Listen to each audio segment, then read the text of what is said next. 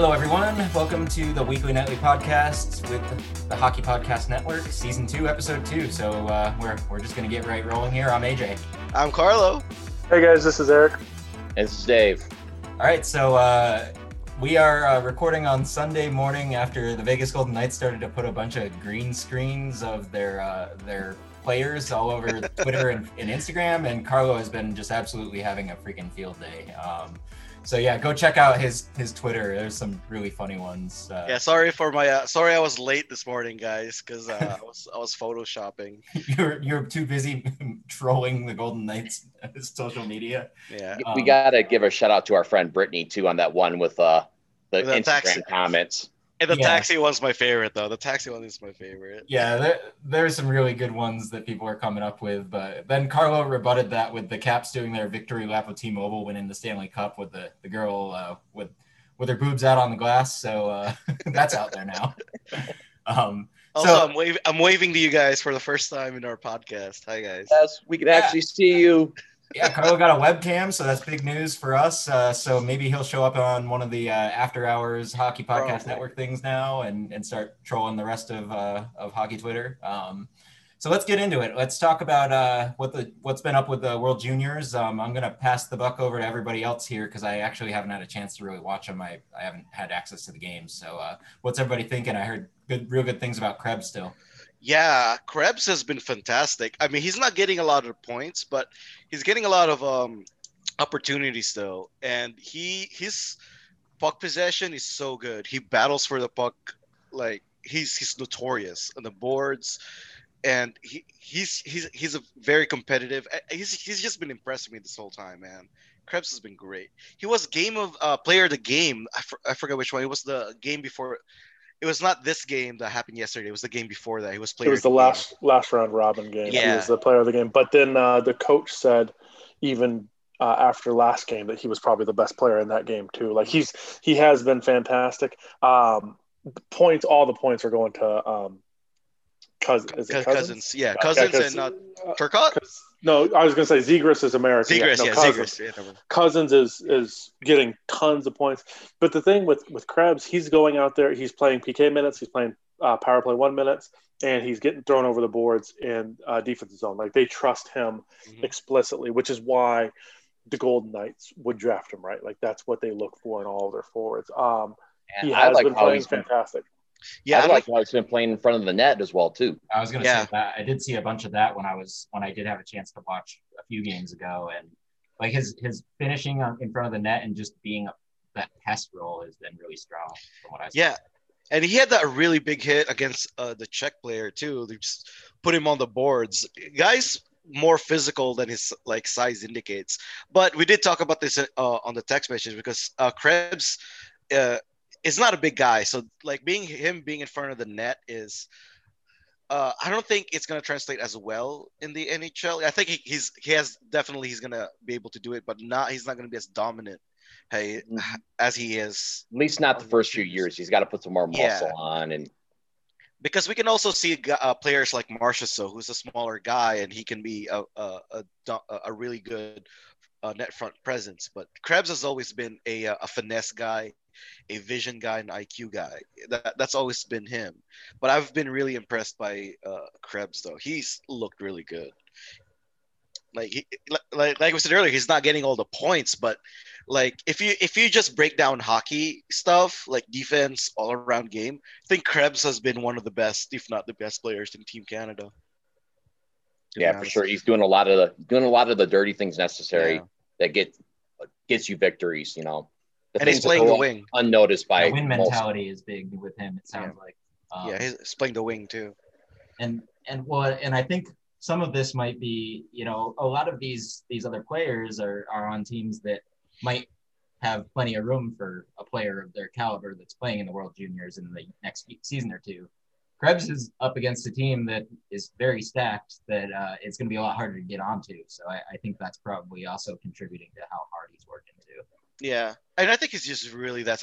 And we got to remember too, he was in that training camp during in the bubble. He was in that bubble. Yeah. This is actually the second time he's been in in an Edmonton bubble. Well, they wrote a whole athletic article about that and how like Engo and like a bunch of the players were really mentoring him. And living with Stone, obviously. So, yeah. So let me push back on one little thing. So you guys have said a couple times he's not getting the points. So he's played 5 games. So everybody's played 5 games, right? You had 4 round robin games. Oh, he's getting points, but he's not the points leader. That's what I meant. Dylan Cozens is leading Canada. He's second on Team Canada in points. Is he? Sixth. He's sixth overall in the in World Juniors, and 3 of the 6 are from Team Germany, who just continued to throw everybody. They only had a few. It was Florian Elias, Tim Stutzel, JJ Peterka, and Florian Elias. You have Trevor Zegras, Dylan Cozens, and then Peyton Krebs is number 6, number 2 on Team Canada with 8 points. So he is getting plenty of points when he's second on the most dominant team there. So he's absolutely shining. I think it's fantastic for him, for his development. But now at this point, he won't be able to be in camp. He's missing the first, 9, 10 days. He'll get to – because will he have to quarantine for 7 days when he gets back? Probably not, because they were in a bubble. But I don't know how it works. I know going to Canada, they had to. I don't know about coming to America. America, we're the wild, wild west. We can do whatever we want here, I guess. So he might not have to, but yet. So there's no games today on Sunday, but then you're going to play Monday and Wednesday, or Monday and Tuesday if you're not in the championship. But most likely, they're still going to play even if they lose, because it's the bronze medal. Correct, but I think they split the bronze medal and the gold medal. They don't play them on the same day. Oh, they don't? Oh. Either way, they give a day off. Off the top of my head. Yeah. So I think the earliest that they could be out would be Wednesday. So he wouldn't fly back till like Thursday. He wouldn't get to camp till Wednesday or Thursday. So So if you're second in points with the team that has 19 first rounders on it, that's pretty damn good. Every forward that it plays for Team Canada was a first round pick. That is astonishing. Wasn't Krebs probably one of the lower picks out of that whole bunch? Yeah, that was just because of his injury, man. He would have been a top 10 pick if he wasn't hurt. Yes and no. You got Suzuki was a later round pick. Tomasino was a later round pick. I mean, they're or not later round, but later first round.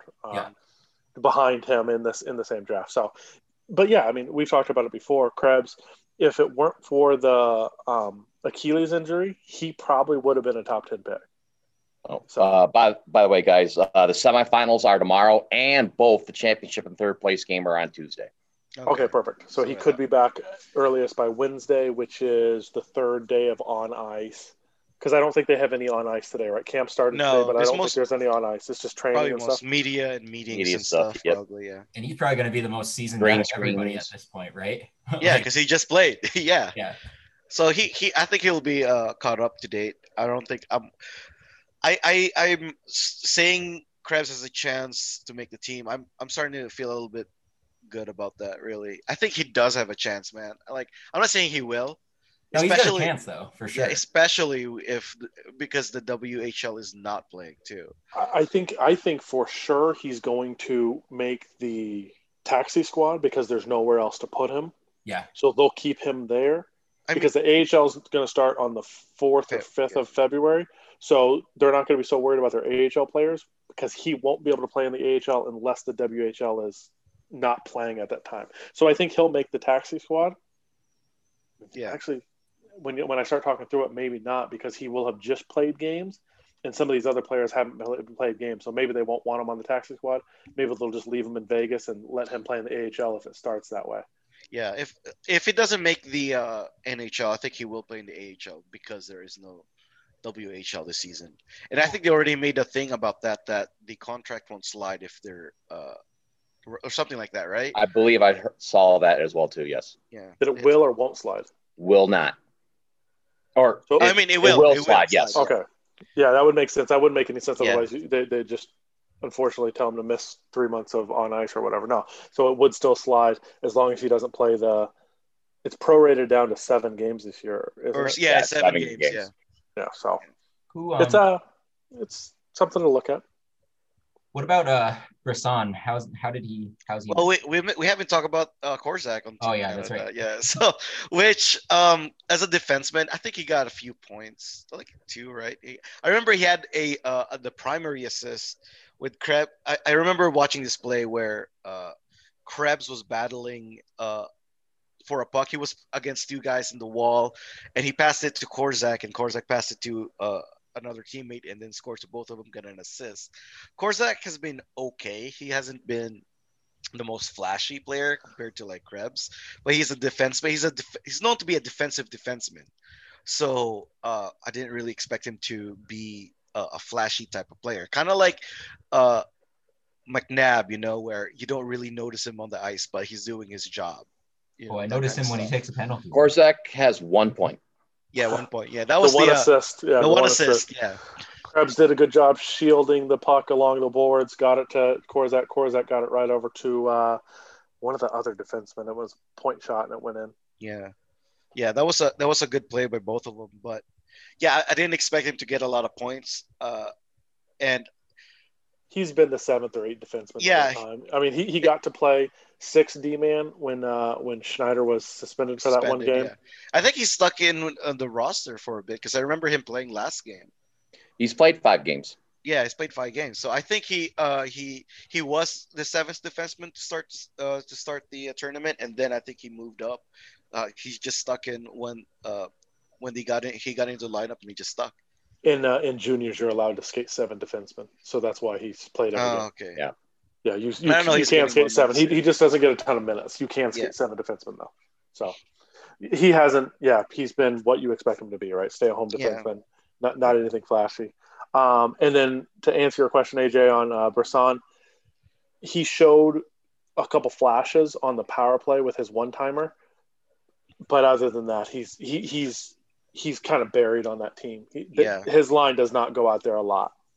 Yeah, same. I've noticed first that year on the team too, though. So yeah, and he's an underclassman, so they're giving the upperclassmen, the better players, the more developed players, more time. Yeah, it feels like Zegras is over the board every other line. Like he just feels like he's out there all the time. That guy's real good. Yeah. He Brisson though is like when he is on the ice though, he's pretty good. I'm like his one timer is pretty legit. His first goal was just ridiculous. V shot. Yeah. Oh my God. But like I haven't really watched a lot of USA games though because I've been doing other things. But the games that I did see, I've liked Brisson. I don't think he's the best player in that team. I don't think he is. What Krebs is to Team Canada, you know what I mean. But he is. You remember, this is his first year on that team. He is still a underclassman. He'll be eligible to play on it next year as well too. Yeah, yeah, he's an older underclassman, but he's still an underclassman. Yeah, and I think he should be better next year. Yeah, I think he'll have a bigger role next year too. I think he's going to be because I think right now he's in the 4th line, I believe, right? 4th or 3rd line. He's a bottom 6 player. He gets PP time, but that's it. I mean, for the most part, he's thrown out there very sparingly. So I could see him being he'll be in the college for 2 years. Like I just don't see him being one and done like any of the elite players. Yeah, next year though for World Juniors, I think he's going to be in the top 6 line, one of the top 6 lines by next year. Even at Michigan though, too. Michigan's a really deep team this year, and so. He won't even be top line there. Yeah. So I'm not really that worried about his points and stuff because he did look good. And I was going to say something, but I totally just... Just the fact that he made it. That's good, right? Yeah. To have... Because, look, Russia, USA, and Canada are the strongest teams. I mean... Sweden was supposed to be... Finland and Sweden are pretty good, too. They got upset. They got upset yesterday by Finland. That was a great game. Up 2-0, and then ended up lost. Yeah. Finland's been in the top. They've won it recently as well too. Yeah, but last year the championship game was Canada versus Russia. That's one of the semifinals, and the year before was USA versus Finland when Finland won, and it was and this is the other semifinal. So yeah, it's Finland's very good. So they have there's 5 strong teams in World Juniors. So it was just Sweden or Finland who was going to be the other team in there. Didn't Finland also win one of the adult men's championships in the last couple of years? I don't remember. That's a great question. Yeah. They've won the regular world championships. I think they've come close on Olympics as well too, and mostly because they've become like the goaltending capital of the world. Yeah, that's true. They a lot of the good goalies from Finland, and Russia's been producing a lot of good goalies too recently. So, man, these semifinals is going to be really good, man. Canada and Russia is going to be fun because the last time they played it was a pre-tournament game. Russia just rolled over Canada, and I don't think that's going to happen again. Yeah, so pretty exciting. So let's move on here. So out of all the people that are going to attend the Vegas Golden Knights camp, does anybody have any thoughts on what the roster they think the roster is going to shape up to be? Oh, we have a really good idea. We talked about this before. We got the mainstays, the for sure ones, Pacioretty, Glass, Stone, Karlsson, Smith, Tuck, Stephenson, those guys. You know what I mean? Yeah. Those guys are gonna make it. Like the defensemen: Pietrangelo, Theodore, Martinez, McNabb, Holden, Whitecloud. Those are for sure's. I feel like there's two open spots coming into this camp. It's the seventh defenseman. No. I'm only counting the top 18, right? Because with the tax squad, there's not going to be seventh defenseman. They're not going to carry him this year because of salary cap. So I think it's either fourth line center or third line wing, right? So the reason I say it's either or, because if somebody like a Krebs or a Dugan or Alvinus or somebody that really just really shines and goes in there and wants to play third line wing, they can move Wah down and let Wah be that fourth line center. So it's Nozick is the person I could see getting bumped out at that point because Carey and Reeves are just going to play. I just don't see any way around that. And then the other spot is the Holden D spot, right? Could Hague or Coghlan push Holden and push him out? But that, to me, without a trade, those are the only spots that are open. Speaking of Whitecloud, I was reading the tweet yesterday. I can't remember who put it out there, but he did every top 10 prospect for every single team. And just because Whitecloud has played less than 50 games in the regular season, he's still considered a prospect, and he had him ranked 6th in the Golden Knights organization, 6th top ranked prospect. Yeah, I can see that. He's I really like Whitecloud, but you said Coghlan would be on that spot. It's hot. It's so hard for me to see Coghlan getting that spot though, because if you do that, you're going to have to partner him with one of the other lefties, because you've got to remember he is a right defenseman and Whitecloud is also a right-handed defenseman. I don't know if they're going to pair them together, two righties, and they're both young. So it's, they wouldn't do that. You'd have to consider moving Martinez down with him and Whitecloud with Shea. If you move Shea back to the left, I think Coghlan is complete afterthought. Like I don't think he has much of a chance. I think it's Hague. It's either Hague or if Hague could go and play with Whitecloud or Holden in Whitecloud. That's what it is. I think. And one thing that's really impressive, speaking of Whitecloud, is the fact that he went from an afterthought last year, middle of the year, to the call-up to now he's, for the most part, almost a surefire on this roster. Yeah, I think the way he played in the playoffs, I would say he's dead on making the squad. Well, the thing about Whitecloud, too, though, is a lot of people forget that he had a really good preseason, and everybody was saying that he was going to make the team. But he got injured, and then it took him a while to really recover. I think that's what took them so long to really call him up and make him a permanent part of the roster. And I think a lot of people really liked him. You know what I mean? Oh, he's solid. He's such a good shutdown defenseman, given his age and experience. Like, to watch how he was playing with the NHL at the NHL level was just impressive. Yeah. And another player people forget about too is Jimmy Schultz. Is he going to make that step? No. Stop. I don't know. Stop. We'll see. Stop. He might compete with Holden and Hague for that. Stop. Stop. Forever AHL. Yeah, Schultz is a AHL plug for yeah. I don't know. I mean, and he probably knows it too because he signed here, got his one-way deal, got all the money, mm-hmm. and then now he signed a two-way deal. So he knows he's an AHL player now. And then there's Bischoff, who has a one-way deal next year. Stop. I mean, these hello, players, Tyler. Will they get a game or two? Will they get maybe up to a couple games? Sure, possibly. But are they threatening to push Holden out? No, unfortunately not. So no. It's just, I like I said, that's how I view it. And I think the six, or you have to carry one goalie. So the five other taxi squad mm-hmm. spots are going to constantly be changing. So don't take anything into it. It's going to be, they're going to put people through and down to the AHL and up to the taxi squad. It's going to be constantly churning. Especially if they're a waiver exempt. Yeah. Guys, and Holden had a decent playoff. He played pretty decently during the playoffs. Yeah. I don't remember many mistakes out of him. So I don't think they just didn't play a ton of minutes. Yeah. They were very sheltered. Okay. They were very sheltered because he was with Whitecloud. They played like bottom against bottom six teams. I mean, bottom six lines, and they didn't get a lot of minutes. Yeah, that's putting somebody in their role where they can succeed that they need to do, and that's exactly what he did. He succeeded in the role they put him in. I actually think it'll be even more so this year because you moved your top defenseman as far as minutes in Nate Schmidt out for Alex Pietrangelo. So, I mean, you upgraded hugely there. So, yeah, they're going to separate Theodore and Pietrangelo, and they're going to eat up a lot of time, both of them. Yeah, it's going to be similar to the Heiskanen and Klingberg in Dallas, to where essentially one of those two is on the ice for like 80% of the time.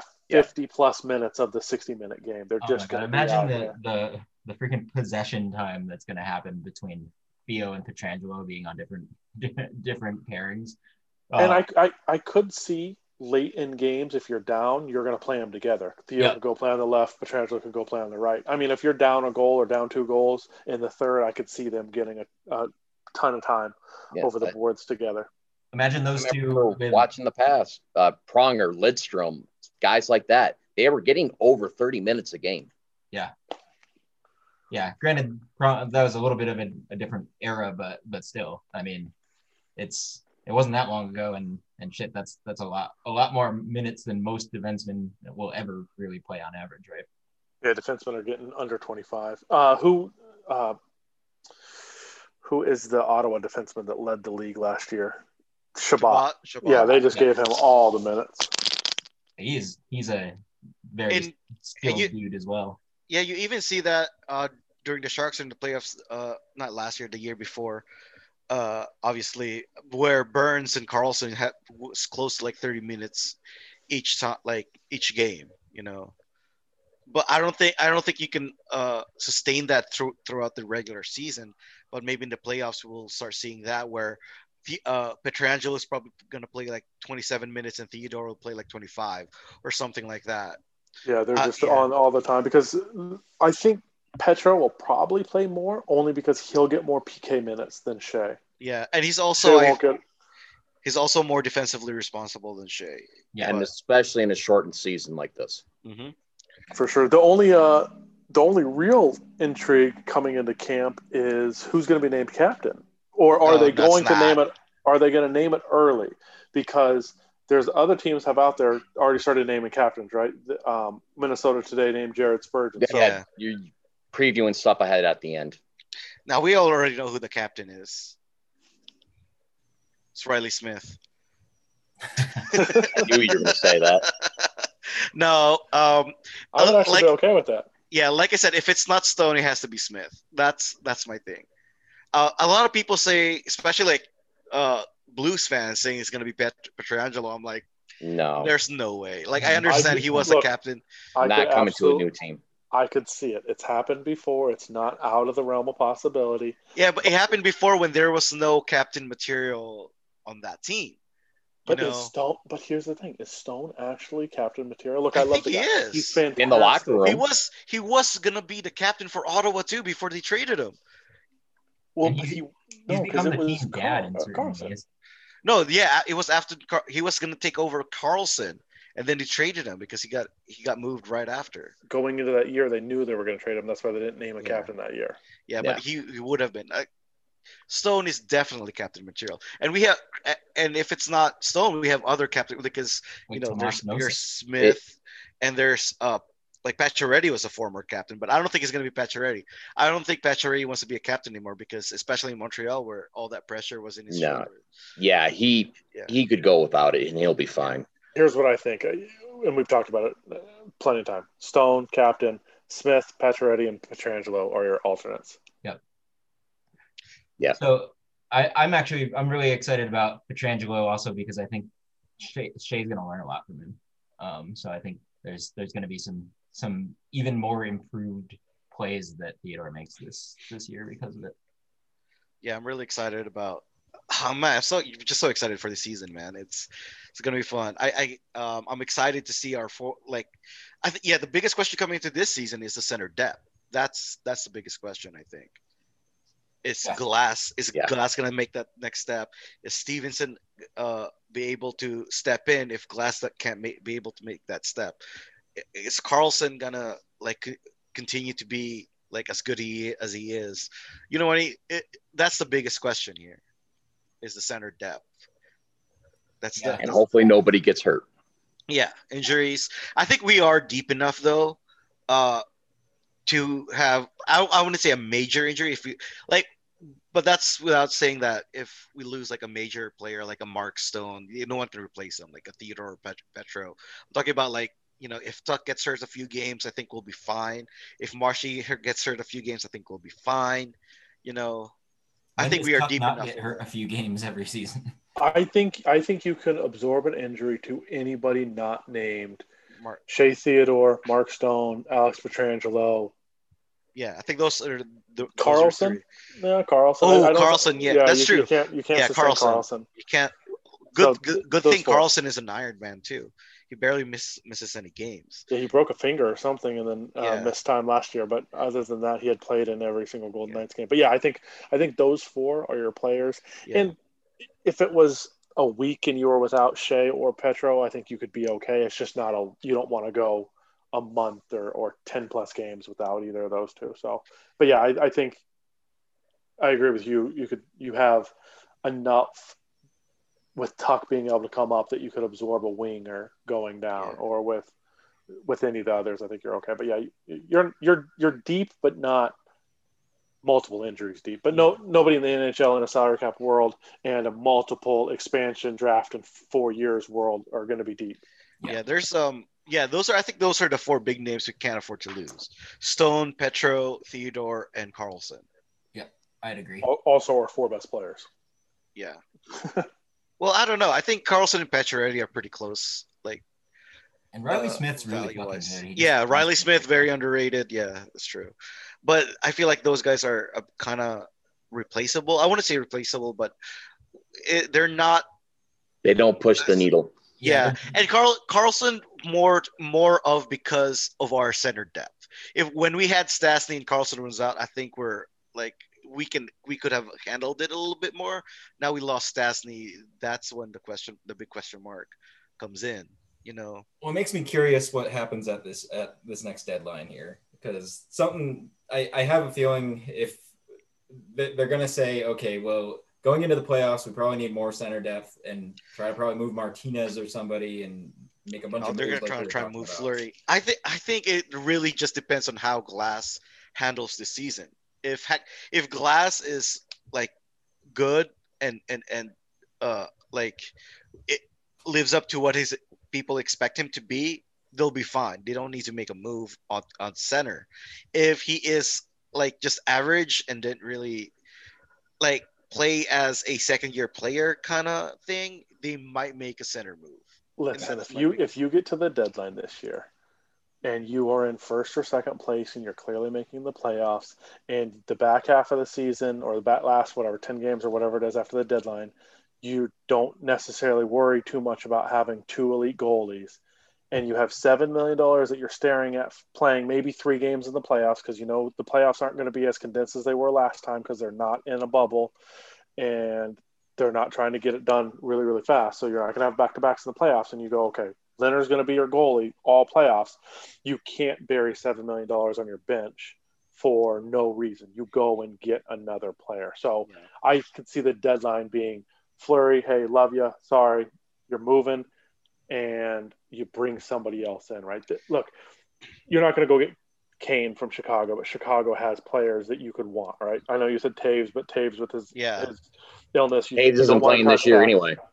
He might not play the whole year, but there are going to be teams that are selling at that point and looking for a rebuild or looking for protection from the Seattle expansion draft. Yeah, I was going to mention that. Yeah. Down the road. So Vegas can absolutely be active in players at the deadline. They just have to move Fleury out. And if you can move Fleury, they got to get a reliable backup in case something happens. Yeah, well, you don't want to go into a playoffs and have an unreliable backup. I mean, if Oscar Dansk to be the backstop of the playoffs. And here's the thing about Fleury too, is that he does not have a no movement clause. He has a no trade clause, so he can get exposed to Seattle. We don't have to expose. No, he has to waive. I'm talking about if we trade him. If we trade him. He has to waive it in order to get exposed to Seattle, though. No, because it's only no movement clause is the only one that's protected. Yeah, that's right. No trade clause, you can expose people. A player with a no trade clause can get exposed. He could put it on every year. He has to submit that list. So next year he could put that list out, though. So he could put Seattle on the list next year on his 10-team no trade. Yeah, I think you can. But that has nothing to do with the expansion draft. Yeah, I'm did he have a no movement coming in from Pittsburgh? Yes, he did have a full no movement. That was a new movement, no full movement. That's what he had to waive. Oh, okay. Actually, it was a combo in the last few years. Yep. Oh no, wait, yeah. I don't know what it means when they say both. L team, what? That's weird. No trade list is 12. I'm fairly confident, and I could be wrong, so take it with a grain of salt. I think if you have any portion of a no trade clause, you have to waive it in order to be exposed. I think you have to be willing to waive it. I could be wrong. We could read about it. We could argue about it. But anyways, let's move on instead. Yeah. So Dave, you want to go over some of the season ticket info that you saw for Vegas season ticket holders there? Yeah, about a half an hour before we started this, I got a text from the guy who sits behind me. Hey, Ron, how you doing? He said, hey, it's nice we got our tickets and access for the season. I'm like, well, that's kind of strange. I mean, nobody's going to games. I looked it up, and then I saw that. I was like, yeah, we got tickets in there. And I got my parking pass in there. Then I noticed it's actually for 2021 and 2022. So the people who are delaying their stuff until the next season, you have your tickets in access for 2021 and 2022, including your parking passes. So no longer will you have to actually have to print them off.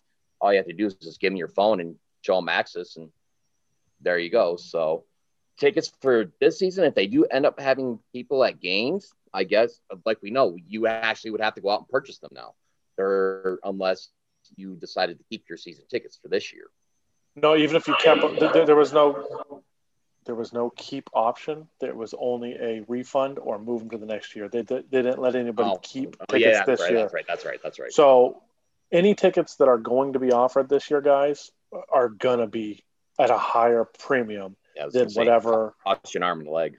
Yeah, whatever your season ticket price was, right? So don't expect them. They will offer them to season ticket members, but they are going to be more expensive because – you got to assume, 25%? If at any point they start letting people in, 25% would be the most. So it's, your season tickets are there for 2021, 2022. It says that every game is going to be a back-to-back for 45 games, so don't take too much credence into that.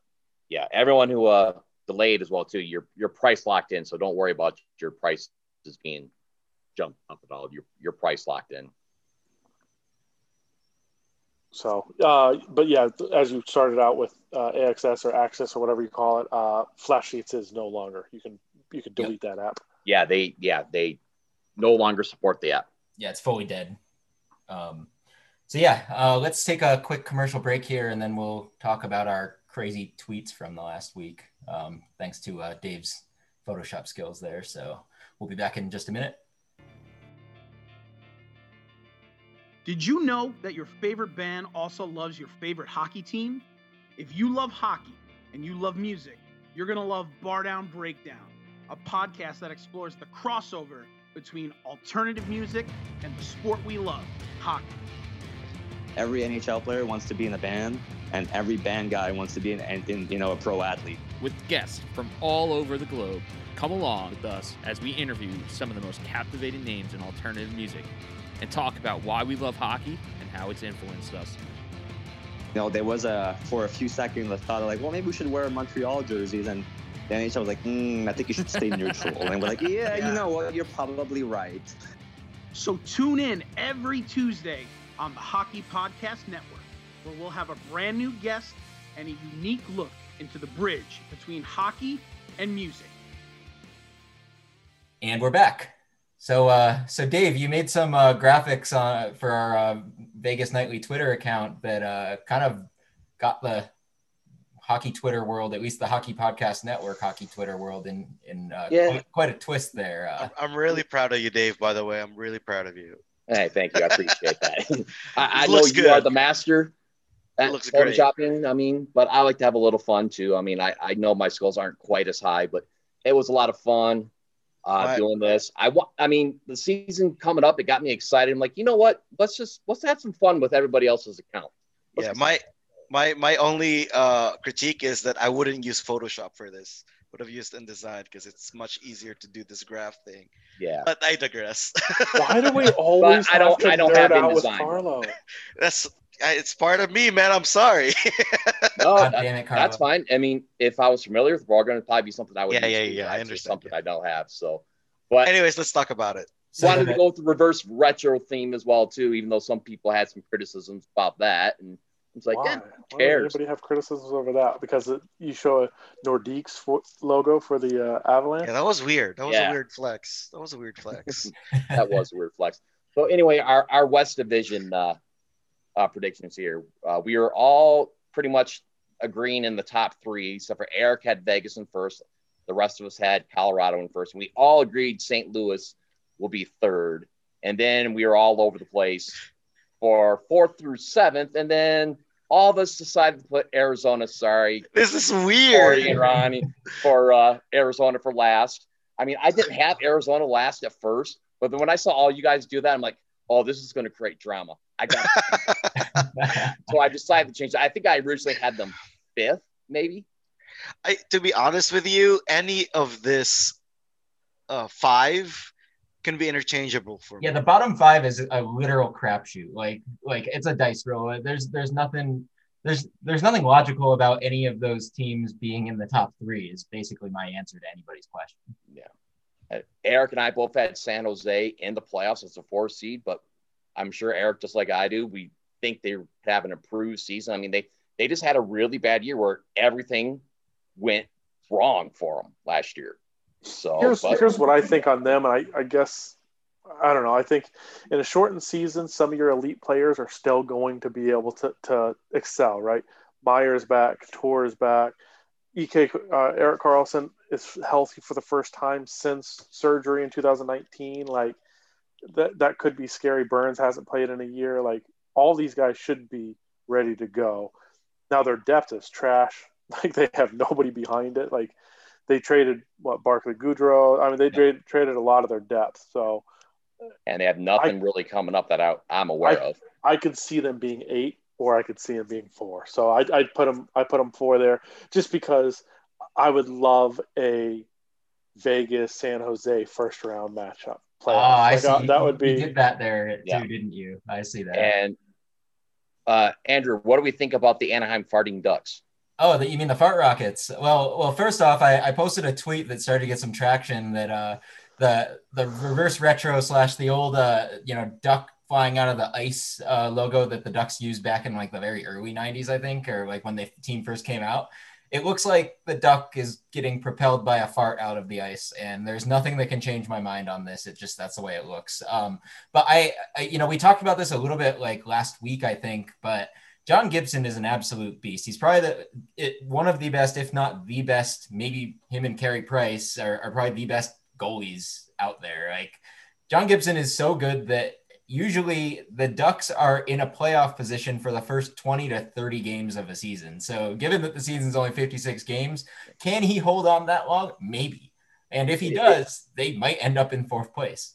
If Gibson was on a decent team, he would be up for Vezina almost every single year, for sure. Yeah, he is such a good goalie. Like, he didn't face 40 shots a game and they just get worn out by, like you said, the 30th game and just go, okay, guys, I quit.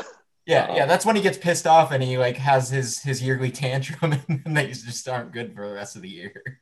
But yeah, I mean, I think maybe it was just kind of almost an unconscious bias against the Yotes there, but like the reason that I personally put them as last is because they traded a bunch of players out. They didn't get much in return except for picks, and they're having a ton of internal struggles with that team as a corporation. So like none of it was pointing toward things going well for them this coming season, but you know, we could be surprised. I know we really pissed off some other people that are Yotes. It was so crazy. I got chirped by Kat Silverman, who like writes about goalies. Like it's fairly like prominent in Arizona. Like I got chirped by her, like, instead of asking a question, why do you think that LA got improved? And I was like, well, for these reasons. Like they had won the last 5 or 6 games in a row. They were playing the best hockey at the end of the year. They play most of the teams that are going to be in that division good.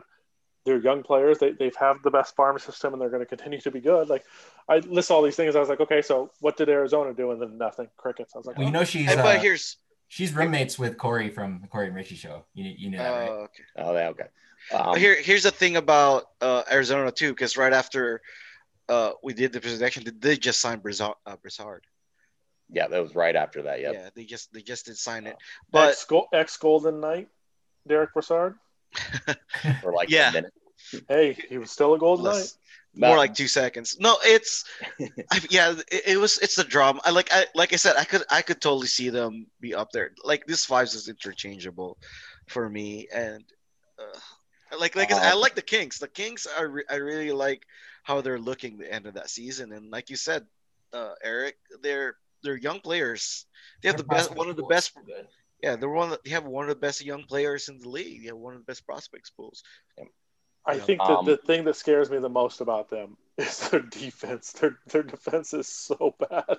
Like, yeah. It's I mean, it's legit worse than the league. Like, sorry, Drew Doughty. Like, I know you get mad at anybody for chirping you, but other than Drew Doughty, who you actually know who that is, and he's not very good anymore. Yeah.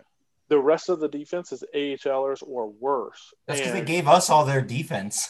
No, two actual players. Yeah, McNabb. They didn't have a choice of McNabb, but then traded Martinez. Yeah, the Minnesota guys gave us a lot of shit as well too, especially Ish. And you know, he said, "Well, wait a minute, Minnesota's deeper depth wise." Like, well, that's going to be a phrase we're going to have to give him some crap about for a while. Deeper depth wise, you kind of just repeated yourself there. And he did, say that they improved in goalie, which with Talbot. And I'm like, I think I need to sit you down, buddy. Talbot, I don't think so. I mean, Dubnyk is better than Dubnyk, but it's Cam Talbot, buddy. Come on, man. That's like rolling a dice that only rolls one number, and the number is 0. It's like it has all the same numbers on all sides except for one. And that one side just never comes up. It's the Mario Party dice. Like you always want that one that has like the 9 on it, but you never fucking get that 9. So yeah, it's I don't have any faith for Minnesota because I saw how Cam Talbot played last in the bubble. Like he did not do well by any means. He didn't even do close to well. And then I'm like, wait, you're gonna sign that guy? I'm like, Dubnyk isn't good either, but like, wouldn't you rather go with the bad you know than the bad you don't at that point? Zuccarello's missing time. They traded Stahl. I mean, they're just not. Look, they have same complete opposite of LA, right? Minnesota might have the best defensive core, like top to bottom, not elite. Like Brodeen's very good. Out of this 5, these Zumba very good. Yeah. I think they're the best defensive core. Sharks may be debatable if Erik Karlsson comes 100%. You know, I think it's those two. I'm saying depth. I'm not just saying. If you say if you just say elite, sure, Burns, but he's a pylon, and Karlsson. But Spurgeon's one of the Vlasic is very, very bad. Spurgeon's one of the best. Jonas Rodin's very, very good. Matt Dumba is very good. Like, depth-wise, I think they're better. Brad Hunt, ex-Golden Knight. Mm-hmm. Before we move on to our next division, I want to give out the shout-out to the Kings Den, because they shout us out in their last podcast, especially you, Carlo, for giving them the love. Yeah. So well, give them a shout-out for mentioning us in the podcast and our predictions and how it lit the Hockey Podcast Network on fire, especially in the Slack. So thanks, guys, for giving us a little pub there, and we appreciate that. So the next division was my favorite one to choose, like the different picks, because they only had 7 teams. So we all chose some random Canadian thing to be number one. I chose Letterkenny, which Dave did the super soft birthday party. So that was awesome. Good job on that, Dave. Carlo chose poutine. Eric, you had maple syrup. And then Dave had the Timmy's little donut hole things. Tim Hortons Timbits. Yeah, so I was the first one to do this bit when I sent it. I wish I could have changed it, because I would have done first to 6 as the teams, and I would have put number 7 as Justin Bieber, and then number 8 would be Ottawa. But I already submitted my bit, so I'll do that. This was the most all over the place, I think, out of all of our choices on except for one. Yeah, but like. Realistically, this one was the most all over the place. Like, most people had Leafs at the top. I don't trust the Leafs, so I put Vancouver at the top. Eric has Vancouver almost last. So yeah. And the thing is, though, even though we all had Ottawa last, Ottawa could be very improved this year, though, too. Maybe not enough to do total damage, but they can still be improved. They could be improved, but it's Ottawa. There's so much there's a long ladder to climb. I was thinking of a short schedule. The fact that Vancouver's got Demko from San Diego, who went to school with Tuck. And Holtby. And they have some decent players. Oilers can do damage in 56 games, because that's about the extent of what McDavid and Draisaitl can do well in. And here's my question. Why do you guys all hate Winnipeg? They have the Vezina winner, the best goalie last year. Remember when you talked about defensive schedule? Remember you talked about Minnesota's defensive depth? Okay, exactly. You know who has worse? Hey, well, Minnesota. And one chirp we got is like Kings, a guy who was pushing Montreal to be first, which you could potentially see happen. I can see it. If Carey Price and Allen do very, very well this year, I could say any of those teams except for Ottawa end up being first place this year. Yeah. And Matt Murray, I could see Ottawa not being dead last. I couldn't see him being first, but actually, I don't know if I can see the Jets at first because of their defensive depth. Wait, Markstrom went to Calgary, didn't he? Yes, he did. That's why I like it. Yeah. I thought he went to Edmonton in my head. Nope. Well, no, if I could take this back, I would probably switch things around a little bit. It was really hard to pick between those. Like, I know I had Winnipeg and Ottawa at the bottom. Those 5, though, is so interchangeable for me. Those guys are so close. No, I agree. One through 7, I could see it almost any way except for Ottawa. Yeah. Why did those teams, by the end of the season, the difference between 1st and 6th could be like 4 points. Yeah. Yeah. Well, that's all the teams this season, right? Or a lot of them. That's the reason I have the Oilers at the top, though, is what you did mention, Andrew, is that they normally do really, really good off the bat because McDavid and Draisaitl just go all out. And then they normally run out of steam near the end of the season or in the playoffs. But especially with the shortened season, they're just going to go all out. And I think a few of their players improved, like Nugent Hopkins has got better. Ethan Bear is getting better and is really underrated. Yamamoto is really good. I think the Oilers, their supporting cast is getting better, I think.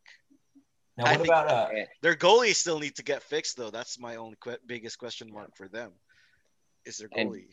Just because I put Toronto first does not mean I think they're going to win their first round matchup. Oh, they never do. So don't worry about it. Yeah, because it's not Boston for once. Yeah. Battle Alberta to win that division to go to the Final Four. You know what I read, where I read somewhere that there's a possibility of a Boston versus Toronto Cup Finals. I would laugh if Toronto loses in 7 games. Yep. That would.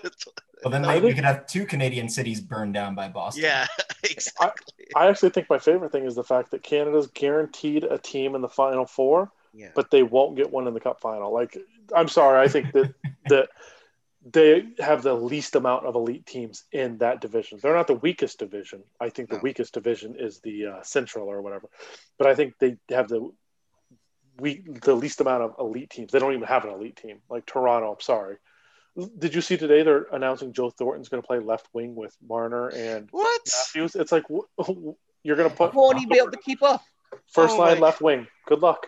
Why did you put Vancouver at 7, Eric? I'm just curious.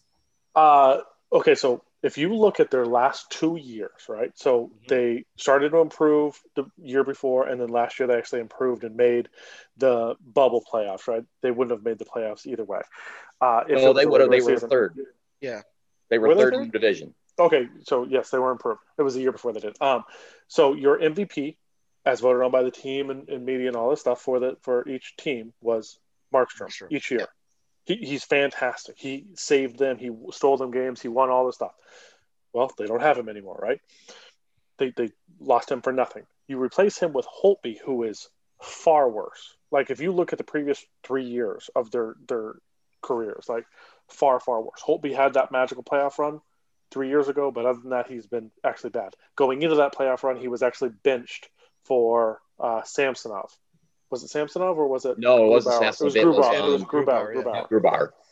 Yeah. So he is not a very good goalie, in my opinion.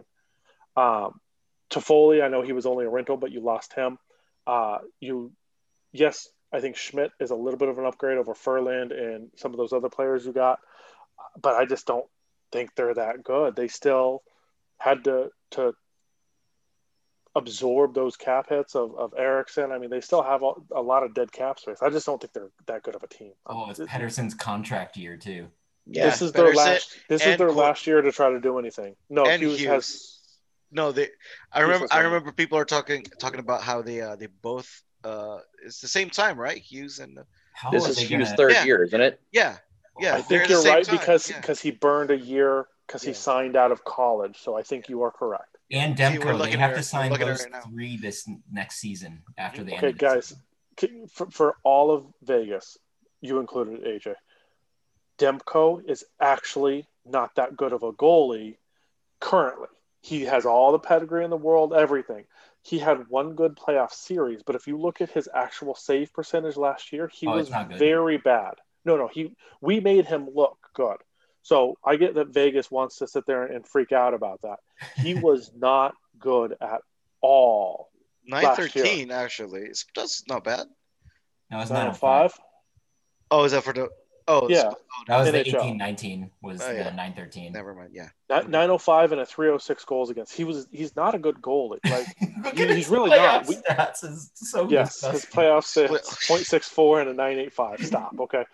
That was Vegas. Vegas made him a good goalie. He's not a good goalie, so he's not going to sign for much more than, I don't know. He'll probably get like a $2.5 million deal. Like he's going to be the future there, but currently he's not. So. I just don't think with that tandem, with Tyler Myers is not very good, Jordy Benn's not very good, Alex Adler's not very good. I mean, I just don't see. I forgot. Isn't Jordy? You all of a sudden some of those young kids could really step up and improve. They have huge star power in Pettersson, Hughes, and Besser, and I think they can step up. And I think Horvat and Miller are both very good. They're well above average, very serviceable. But that's it. Like Vertanen's actually not really that good. He hasn't developed into what they thought he was going to be. And at this point, they're having to rely on some defenseman coming up and taking a spot. And it's like Ole Juliovi or something like that is his name. He was a first-round pick in 15, I think, or 16. He was the year before Pettersson. There he is. Yeah. So man, they're going to have some serious cap headaches after this. Yeah, it's their cap that's really messing. Correct. So this is their last year, and they didn't sign their MVP for the previous year. That's why I think they missed the playoffs. I don't think I'm that crazy.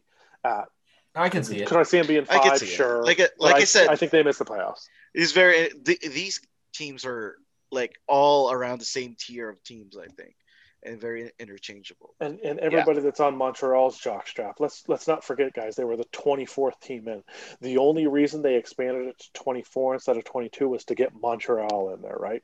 Like they wanted Montreal and Chicago so they could get those big TV markets to make money back on the playoffs. Like neither of those teams were any good. They happened to beat not worse teams, just teams that didn't show up, Edmonton and Pittsburgh. Yeah, I was going to say, it really worked out in Montreal's case. Yeah. But then they didn't make another round. Like neither of those teams made another round. Montreal made it competitive against Philly. Yeah. But they didn't make another round. So Chicago just got beat up by Vegas. Let's talk about Pittsburgh. Well, I was going to say, speaking of Philly, let's move on to the East. Yeah. So let's talk about this. This is the one I think we also varied quite a bit. Different reasons too. But I do believe before we start into the thing, if we could all do it over again, we would still change something right now. Yeah, probably. Yeah. I did not expect that the Caps were going to sign Chara. That was quite a surprise to me. Not that I think that Chara makes like Boston or Washington hugely better or hugely worse, given that but it gives them better reason. But it's still weird. Now I'm not sure what's going to happen, but yeah, weird shit has been going on all over the East for the past. I mean, you know, the Caps are like, hey, let's make a team out of all of the rival players that we've ever had. So they're like, you know, sign Lundqvist. Unfortunately, he has the heart issue or whatever. So I'm gonna laugh so hard if they pull in Fleury someday, their arch nemesis there. But yeah, I mean, you know, they got Chara from the Bruins. So I could if I could do it again, I'd probably change it around a little bit. I still think that Pittsburgh is gonna suck next season. Personally, I was going back and forth between Boston and Washington for first place, but I put Boston as first because of their goalie depth over Washington. Yeah, my top two for me was Philly and Boston. I was going back and forth who to go first, but yeah, like you said, the tandem for me for Boston kind of wins it for me, but Carter Hart is probably Are we all forgetting that Boston isn't going to have Pasternak to start the year? Isn't going to have Marchand to start the year? Marchand is – there's a report that came out recently that he's going to be on the ice. Okay. You lost Torrey Krug and replaced him with an AHL player. Chara – I don't think Chara is anything other than the fact that he was a leader for him, right? Depth, yeah. Yeah. I just – I don't know. They I was the only one in the group that put them – not first. I put them second behind Philly. And if I could do it over again, I'd probably put them third or fourth. Yeah. I thought about Philly as well, too, just because of Carter Hart and the improvement that Philly made. But it's just – people forget Philly was one of the best teams before the season. They were on a run, yeah. They were on a run. Sure. Philly before is so – and then they won the four games of the – Yeah. And then they just got stopped by the Islanders. Now, here's the other thing that and I think this season is going to be some sort of hybrid between the two. It's not going to be playoffs to where you can go in and completely shut somebody down in a 7-game series like Vancouver and Demko did to us. You're not going to play that way for 2 games. But you're also not just going to play wide open. You are going to, having faced these teams a lot, it's going to be some sort of hybrid between the two. So I could see the Islanders actually being better than where I have them at 5th. Same here. So, but also Philly. So the reason why I like Philly is getting Nolan Patrick back, who was the 2nd overall pick in the 2017 draft. He's an absolute stud. Hopefully his migraine issues are behind him and he can have a nice, healthy career because he is, I wish nothing but the best for him. And then you get Oscar Lindblom back too. Yeah. If I had to do this over again, I would put Philly first, maybe, because I think they're one of the best teams. This division is just so stacked, man. Except for I think the bottom 2, but I really think it's the bottom 1. I could see Buffalo making some sort of run above the Rangers. Like I could see them being 6th or 5th, only because look, everybody forgets that Rasmus Dahlin is an absolute stud, right? Yeah, he is.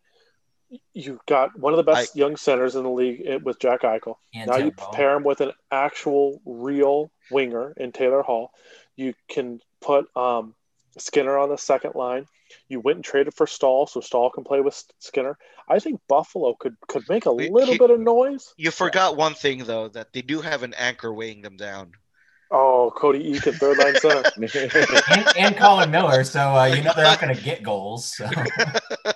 So, you have an anchor weighing them down. So, yeah, I remember Bristol that. Line is not very good. Their 8th overall pick from 2017, Casey Middlestad, has just been a kind of a bust. I think a lot of these teams are really good, though. A lot of these teams are above average, like Pittsburgh, Washington, New York. Both New York teams are all, I think. I think the Rangers is going to improve a lot. I think the Rangers are going to improve a lot. Yeah. The team that I have the hardest time keeping out was the Islanders. I mean, they made that great run to the conference final last year, and it's just that this division is so deep. You know, I don't want to put Pittsburgh up because, you know, they still, even though they're not as deep as they used to be, they still have talent. They still have two of the best players in hockey. Yeah. Malkin and Crosby. If you any time that you have 87 and 71 being able to play top 6 minutes for that team, I'm going to assume they're going to make the playoffs. And the thing about the Islanders too, though, that's why I put him. I can't really take him out. Is coaching. They have one of the best coaches in the league. It's Stanley Cup winner Barry. Yeah, there's going to be a really good team that if they were in any other division, going to be out of the playoffs. And if they were in the other division, they would be in the playoffs. Yeah, that's the case for every year. But I don't think points wise it will be, because here's the thing: there's only a finite amount of points, and you can't go to another conference or another division and get points. You can only get points inside your division. That's very true. I actually don't believe that you're going to see anybody. I think you could think a team was much better, but you won't be able to say, "Oh, well, that's what I'm saying." I'm not saying points wise they would be. I'm saying, I'm just saying, psychologically. Yes, I agree. I agree with that. But then again, and we talked about it last podcast, you just have no idea, right? You won't know until the semifinals what division was actually good and what wasn't, right? Yeah. Like, we could all sit there and look at this East and go, okay, hey, that's the strongest division on paper. And what if they get there and get swept by Tampa Bay or Colorado or Vegas or it happened in 95 when they had the lockout year when the Western Conference only played the Western Conference, and the East only played the East. They played 48 games that year. Detroit just dominated the West that year. They had 70 points. They lost 11 games, I think it was, that entire year. They're only ones that had more than 30 wins, and then made the finals against New Jersey and get swept. And New Jersey was the 5th seed.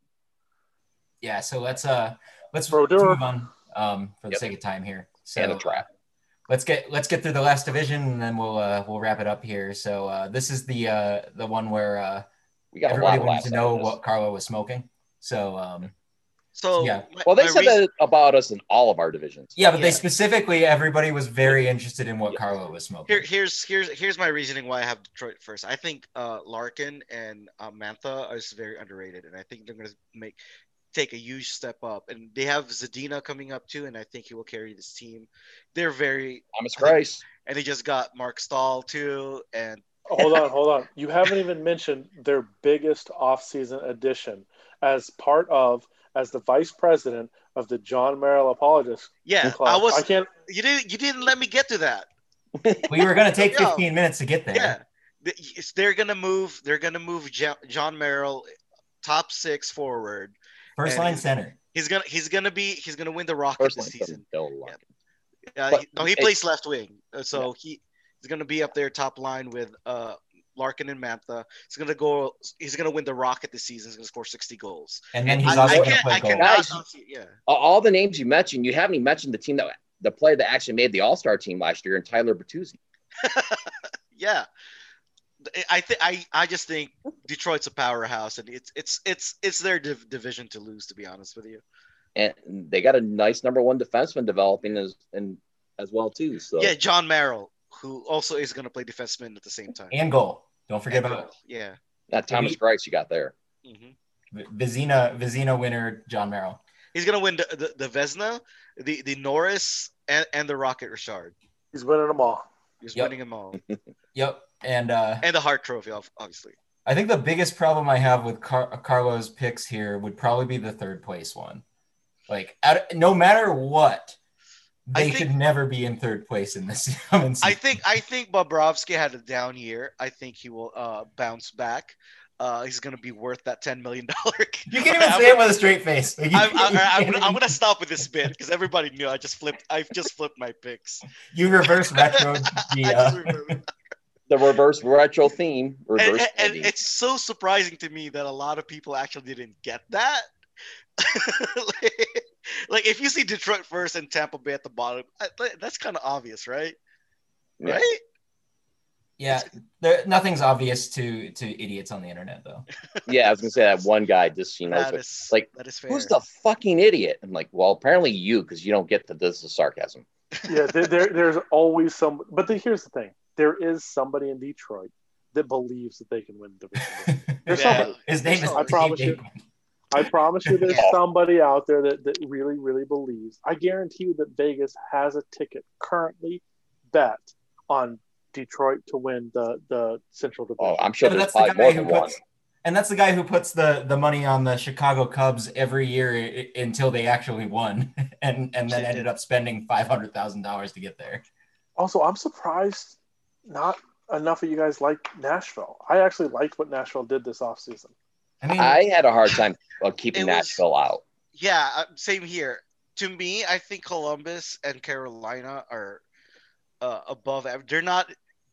Obviously, Tampa is this is their division, and I think the next two teams is Columbus and Carolina. Nashville and Columbus for me are interchangeable. I think either one of them could hit 4, but I don't think the Stars have improved so little that Nashville could overtake them. That was my flip-flop on Nashville or Dallas. I can flip-flop those two. One of them is going to make the playoffs, one of them is not. I think Dallas, like that. Fact that Andrew and we had the exact same picks for this one. I think oh yeah. That's funny. I think Dallas got worse. They didn't add anybody in for players they lost. Corey Perry's not a big loss, but I just don't think – and they got a year older. They're missing Seguin for the first couple months probably. I mean, he was all sorts of messed up during that playoff run. Carolina, I think as long as Fetch is back, and he's supposed to be back by the start of camp. I think they're fine. They have the best defensive core depth, not elite talent. And I'd argue elite talent. Dougie Hamilton's a stud. That's what I think. Carolina is very, very good. And like I said, I think Nashville made a lot of improvements. Columbus, they didn't do enough with their cap space, right? They had all this cap space out there for an offer sheet or something, and they decided to do nothing with it. They traded some decent players for cap space and did nothing with it. So I don't think the rosters that are currently out there are official by any stretch of the imagination. I think over the next 10 days, you're going to see some movement. I could see Carolina going out and getting a goalie, or I could see Columbus going out and making a move. I still think there's moves out there. Yeah. And you got to remember that the deadline, you got to put that into account too. They could make a big move in the deadline, get a big salary player too. Our predictions on January 12th, January 13th, before the first puck drop, could be completely different as well too. Yeah, of course. When Carlo thinks that Malcolm Subban is going to have a Vezina. Yeah, that's the reason why you have him on second. He is. I feel really bad for Subban because he goes there and should have all opportunity in the world to go and be that starter. And everybody, every media member, every fan, everybody's like, Chicago has 0 goalies. Yeah, like literally, they went from having a veteran goalie to having 0 goalies, and they're still like, They only have one player this year. They have Kane, and that's it. Did he stay? Did Crawford? I can't remember what happened to Crawford. Did he stay? No, he's gone. Where Detroit. Did he go again? Detroit. Oh yeah. No, he did not go to Detroit. No, he did not go to Detroit. I thought he just didn't get signed. No, he went somewhere. New Jersey. Oh yeah, New Jersey. I think it was New Jersey. Oh shit. Is he with Blackwood? I know it was a red and black team. I think it's a red. Yeah. Yes. Team I'm pretty sure it's the New Jersey. Yeah, it's New Jersey. I just googled it. Yeah, I was like, where did he go? Yeah, I think Subban will have a breakout year. He will win the Vezina. He's gonna co-win it with John Merrill, obviously, and that's why they're gonna finish second. Okay, fair enough.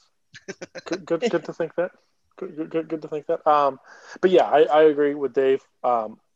In the next 10 days, a lot of movement's gonna happen, and our projections could be completely different, right? Oh, I forgot to mention to Chicago, they just lost Kirby Dock. Yeah. And they lost their top two centers for the year, essentially. Yeah, they don't have anybody. There isn't. I just said that they have one player. They have Kane, and that's it. Can I change it? If Chicago does not trade Kane, I just don't understand it. Like, Kane, why is he not already in Columbus? Like, Columbus has the cap space. They want to make a move. Columbus and Chicago are kind of really that clauses Kane have. Can I change my picks? Can I put Chicago on first? Can I put Chicago first? They have a full no movement clause. Yeah. That's where that team got in trouble. After the Cups, they gave everybody full no movement clause. They're like Taves, Seabrook, Keith, Kane, all got full no movement clauses. Yeah, and Duncan Keith. Yeah. Yeah. They're big four. Their core four all got no movement clauses. They won 3 cups. Yeah, I would take it right now. Right now. If you tell me right now, Vegas over the next 5 years can have 3 cups, and in 10 years we're going to be absolutely trash, I'll take it. I'll take the 3 cups. We're on our way there with the no movement clauses. We have 2. We have 2. Okay. I got 4 cups out of Detroit, and they're complete trash right now. I wouldn't change the thing. That's a cycle. We have a Prince of Wales trophy to show for it. That's all we have so far, and that's not near enough. We got 2 Pacific Division champs and a Prince of Wales trophy. Not near enough. Not for this roster. Nope. Yeah, this roster, I have high expectations for this roster. You got a 5-year window, in my opinion. Yeah, I'd say less. I'd say 3. 3 is the more realistic. Like, win 2 and 3, and I'd be very excited. I am really sad because we have a pretty decent young talent. Because, like, you know, you have Theodore's only 25, Tuck is only 24? And then Stone's 28, Karlsson's 27. They're not very – like they do have older players like Marcy just hit 30, Smith is 29, Petro's 30. You know, we did just like – I think you have a Robin Leonard window. Robin Leonard, because I remember – 5-year window. I remember before we got Leonard, they were saying that Fleury was our window because we had 3 – and that made sense. That's 2 more years. Yeah, that makes sense. Yeah, because we didn't have – we didn't have any replacement for Fleury. Now that we got Leonard, who's only 29, and goalies normally age long, like they last longer normally anyways. I think the window kind of widened a little bit, especially with this management who's very aggressive. And the ownership that will absolutely tell them to go and spend Fleury $7 million on somebody that can help this team extend that window. I think it's a 5-year window. Yeah, and you still have. You still have Krebs and Brisson. I can't wait till Dougie Hamilton's on this team next year. I don't know. I think we have a lot of defensemen already, but sure. Why would you not want him? I mean, I know. Top 6. You already have a good third line. You have young players coming up to do it. You don't have anybody on your roster that could even come close to being Dougie Hamilton on their absolute best day in the world in your prospect pool. Like Hague, what's his ceiling? What's Hague's ceiling? McNabb? No, his ceiling is probably like I wouldn't say like he's an accurate Colin Miller. Like a top 4, like a top 4 defenseman. Not like the scoring, but like you know a supporting. He won't be a top pair. He'll be a second pairing. Yeah, if he is McNabb, a top pair, so he would be. You literally just said McNabb, guys. I didn't say McNabb. No, not said. Like you described a McNabb with more offensive upside. Okay, fine. I'll take that. But that's his. I mean, that's he's not going to be. I don't think he's an elite. He's not. And then who else do you have? Okay, you just signed Lucas Cormier. You got Caden Korczak. You got Whitecloud. No, stop. Whitecloud's ceiling is a poor man's McNabb. Sorry. You got Coghlan. I mean, you have 0 elite defensemen. Yeah, that's we talked about. We don't have a elite defensive prospect. That's Theodore. Theodore's going to be here for a while. You know, Theodore's next deal is going to be ugly. Luckily, we still got him for 4 more years. Yeah, we have 4 more years, and by that time, we should have some contracts. Going off the books because by that time Pacioretty comes off by that point. Pacioretty comes off. Either Pacioretty's going to come off that $7 million. We might be able to sign him for much cheaper by then, but he's going to come off that contract. The only players that would be signed when Theodore's contract is over is Pietrangelo, Stone, Karlsson, and Tuck. Yeah. And Tuck will be on his contract year too, so he's not even that. It depends. Glass will be in his second deal by that point. Yeah. Yep.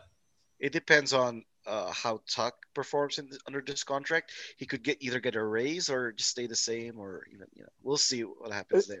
As much as I hate to say this, I could see this as being a make or break year for Tuck. If he doesn't have a good regular season, I could see him getting moved. Same here. Look, you had a fantastic playoff run, and it's all hype at this point. It is all just. He had a fantastic playoff run until Tyler Myers came back in the lineup, and then you didn't hear another word from him. Yeah, correct. I do give him benefit of the doubt during the regular season last year, though, because he was hurt for a lot of it. Yeah, but how often can that happen? And he was anchored by Cody Eakin for most of it. I agree, but at some point, look, he performed when he was in the top six. Yeah. At some point, go perform. In my opinion, I love the guy. I got his jersey. I absolutely love his game. I just, in my opinion, I could see this year as being a make or break year for him. Well, it's like William Karlsson on the Jackets, right, where he was in the bottom six and he didn't perform well there. And very different. Completely different. Yeah, completely different. But it's like, no, you don't expect anything from Will Karlsson. Right. But it's like certain players are not going to play well on the bottom six. Is what I'm saying.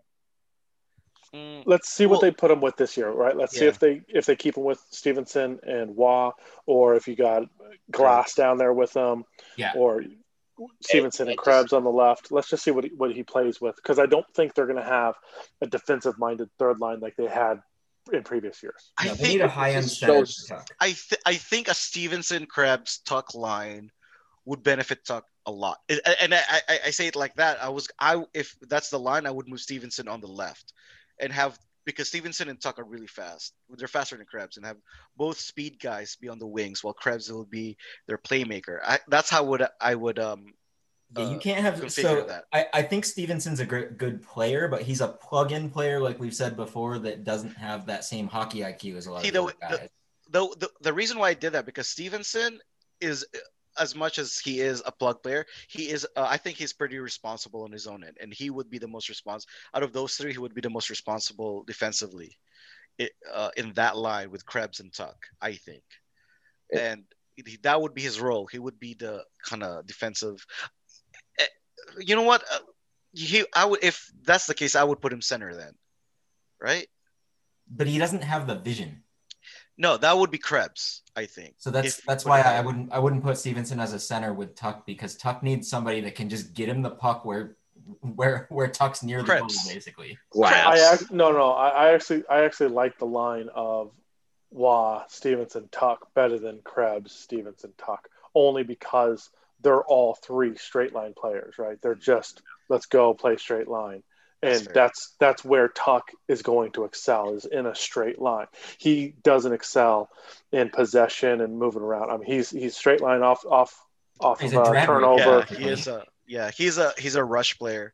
Now, could he create some havoc if Krebs is playing center and he's net front and doing that? Not Krebs net front, but Tuck net front, possibly. I just like the straight line aspect of Wah. Stevenson and Tuck better. That's just that so far. Fair point. Yeah, that's a fair point. I just don't like the hockey IQ or the lack thereof with that specific line, I think. They're not going to be a puck possession. They're not going to get there and cycle and do any of that. They're going to get one chance off the rush, and then they're going to get off. That's why that's the Stone Pacioretty line. They're the cycle line. They're really. That's why I love Glass with them. Glass is going to make perfect sense with them. That's the Marshy Smith and Karlsson can play either, but they play really well off the rush too. Yeah, I think. Yeah, Dave, you had a couple things you wanted to say. Yeah, I was going to say this. Talking about bottom six and top six, I know I've kind of mentioned before. It just shows how much the game has changed over the last 20 years, 25 years, because people seem to think that the bottom six is not supposed to contribute offensively. It never used to be that way. It used to be like, your top three lines you wanted to get plenty of offense from, and then just your bottom line, your fourth line was the line that was going to go beat the shit out of you. which I think that's what Vegas is trying to build. And that's how I think it should be. You get offense, consistency, balanced lines, your top three, and get scoring out of it, and just overwhelm people. And then send Reeves out to check the entire other opposition. Reeves and Carrier. Yeah. Reeves and Carrier. Just crunch everybody. People think it's, you know, oh, you're in the bottom six. That's just automatically just going to be a downfall. It's like, no, you're just no. All right, let's move on, and we can have we can have some more discussions about this on our next episode, and Eric can tell us why we're all wrong about all of our shit. That's fair. Yeah, this has been a good talk though. Yeah, let's pick it back up next week. I know we're running into almost 90 minutes here, so let's talk about some around the NHL stuff, and then we'll close it off, and we'll pick it back up next week. So all right, I'll start out. The outdoor games. The outdoor games at Lake Tahoe. Okay, potentially Vegas versus Colorado, Boston versus Philly. Now, no, it's not literally going to be on the lake. It's going to be on the golf course there, but with everything in the background. And, you know, without having the Winter Classics here with people there, they want to get something scenic. Well, how many people think that it's going to be on the lake? How many people think the ice is actually going to be on the lake? A lot of people. Oh, I've seen some posts about, oh, they're going to do it on the lake. What if they fall through? I'm like, you're not going to be on the lake. I think this was a big miss opportunities for VGK versus Sharks, though, because this is Lake Tahoe is pretty close to Sharks territory, which is in Northern California, Northern Nevada. True. But I understand why it's Colorado is for ratings, because San Jose is not one of the best teams right now. Vegas and Colorado is probably going to be the two teams fighting for the first place in the division, which makes sense. Game. And so Boston, Philly. Yeah, and it's outdoors, right? So is there going to be like social distance fans allowed at all? No, there's no fans. No fans. There are people already like, I'm getting my tickets right now. I'm like, buddy, we need to sit you down. I've already set a limit to 400 people. That's just people working the game, and that's it. Yeah. Or in families. Somebody said that they're going to try to get a cab in there so they could be close, but they're not going to let them anywhere near the thing, so it doesn't matter. Like, cool, go to Lake Tahoe in February. Have fun. Get a high elevation. Get a telescope. Or not a telescope. Binoculars. I still work though too. The space telescope. Just we got there. We got there. Dave's hacking the Hubble right now to point it to Tahoe. The James Webb telescope's replacing it. Oh yeah, that's true. I think next one here was Chara signs with the Caps. We talked about this a little bit, but being from Massachusetts, this one's still weird to me. I mean, I saw Chara win the 2011 Cup where they lit Vancouver on fire afterwards. So it's really, really weird to see a guy who spent his entire time with the Bees on a team that's in the same division there. It is what it is. Chara's not at his prime by any means, isn't he? He's like 42 or 43 this coming year, right? 43, I believe. And he signed what, the league minimum? I think so. I think it was basically like he's just like, I want to keep playing, and Boston obviously doesn't want to keep dealing with it. I believe it was like pretty much the league minimum because Caps are the second team. Oh, there they are. And yep, $795,000. Yeah, it's the league minimum. Oh, he's got no movement clause. Oh, no. Oh, no. He won't go to Seattle. Oh, no. Oh, no. You can't trade him back to Boston. Oh, no. All right. Whoever wants to take the next one. I'll take it. So I forgot when it was. There was a lot of rumors for Pierre-Luc Dubois to get traded. And then those rumors were spreading. And then out of nowhere, they just, you know what? They just decided to sign him for 2 years. What was the contract? I forgot. 5 years or $5 million. Five million. 3.5 and 6.5. So his qualifying offer has to be whatever percentage above 6.5. So it'll be a good qualifying offer for him. It's backloaded, which everybody has done this year. I remember when you texted us this message. Me and Eric was like, because the way you worded it, it was like for. Take 2 years, $10 million, and Eric's like, "Wait, what? $10 million? I thought it was $10 million a year." I was I knew you meant 5 AAV. I was like, "What?" I was confused when I read it. I was like, because nobody said AAV or 10 total or anything like that. I was like, but no, it makes sense. He's a good player, but there's still friction there. So Columbus could be in the perpetual rebuild. Like they finally won a playoff round last year, and then now they're about to be bad again. I can see that money for him because I think it's about that worth $5 million. Oh, he's for sure worth that. Yeah, no, he's a great player. He's an absolute great player. He was a top four pick, I think, top three or four. Yeah. He was up there. He was the I think he's the Matthews draft. Third overall, 2016. Yeah, that's the Matthews draft. Matthew, Line A, and then Dubois. Dubois is better than Line A, in my opinion. Yeah. Yep. Puljujarvi, Olli Jolvi. God, Matthew Tkachuk should have been higher. Mm-hmm. That's a bad draft. Sergachev should have been higher. That's a really bad draft, though. Then it goes down from there. McAvoy's good. Yeah, he's good. That's about it. Okay, last one. We talked about it a little bit. I realize now, Dave, maybe the whole looking at the notes thing would help. I apologize. Spurgeon named captain. I already said that. And then when the fuck is Vegas going to make an announcement on their captain? Yeah, I already mentioned that too. So, okay, cool. Around the league. Good job, Eric. Name the goddamn captain already. Just name it. It's already solid. We know what it's written. It's already been written in stone. We know who it is. Carlo, just play the stone. Just etch it there.